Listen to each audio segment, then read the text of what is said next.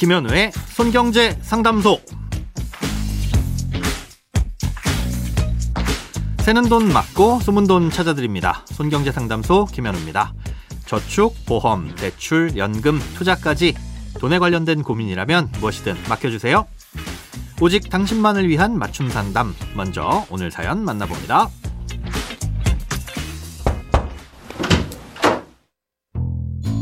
노후에 귀농을 꿈꾸면서 몇 년 전 지방에 조그만 마당이 있는 집을 샀습니다. 지금은 아무도 안 살기 때문에 사실상 못 쓰는 집이고요. 나중에 전부 허물고 다시 지어야 하는 상태입니다. 땅값이 오를 기대도 할 수 없는 곳이고요.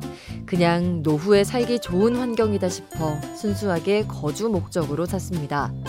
당시엔 남편도 동의했었고, 그땐 아무 생각 없이 남편 명의로 해뒀었는데요. 저는 큰 돈도 아니고, 팔고 나서 다시 살 수 있으리란 보장도 없어서 반대를 하고 있는데요. 문제는 남편 명의로 돼 있으니 제 동의 없이 맘대로 팔 수도 있는 거 아니냐는 겁니다. 남편은 몰래 팔 거라고 농담처럼 얘기하기도 하는데 갑자기 불안해지더라고요. 남편 명의로 된 집, 제가 팔지 못하게 막을 수 있는 방법이 혹시 있을까요? 네, 내용을 단순하게 요약해 보면 이런 거네요. 이 명의는 남편으로 해놓은 집을 남편이 마음대로 처분하려고 했을 때 아내가 막을 수 있는 방법이 있습니까? 라는 사연인데요. 어, 이게 단순해 보이면서도 진지하게 생각하면 법적으로 따져봐야 할 게 있습니다. 예, 그렇기 때문에 일단 원칙적인 부분을 과거의 사례를 바탕으로 말씀드리되 실제로는 다른 정황에 따라서 달라질 수도 있다는 걸 먼저 말씀드리고 시작하도록 하겠습니다. 예, 만약에 남편이 쓰던 휴대폰을 남편이 중고마켓에 판다고 하면 이거 막을 수 있을까요? 아니면 집에서 쓰는 냉장고를 중고마켓에서 팔겠다고 하면 그건 또 막을 수 있을까요? 휴대폰은 남편 거니까 막을 수 없을 것 같긴 한데 냉장고는 좀 그렇죠. 집에서 같이 쓰는 물건이니까요. 예, 중요한 건 그 물건의 소유가 누구에게 있느냐가 일단은 가장 먼저 따져봐야 할 부분이란 걸 알 수 있습니다.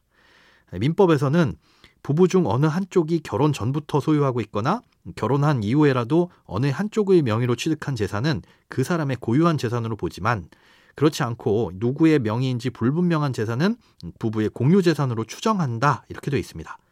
쉽게 말해서 명의가 명확히 구분되어 있으면 그 사람 재산이고 모호하면 공유 재산이라는 거죠.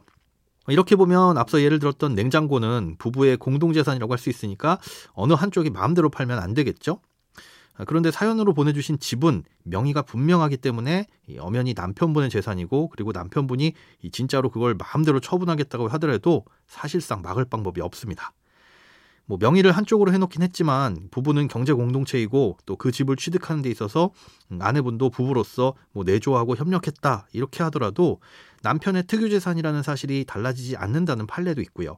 음, 그래서 지금 보내주신 사연의 내용만으로는 아, 어쩔 수 없습니다. 그러니 끝까지 잘 설득을 해보셔야 됩니다. 라는 말씀만 드릴 수 있습니다.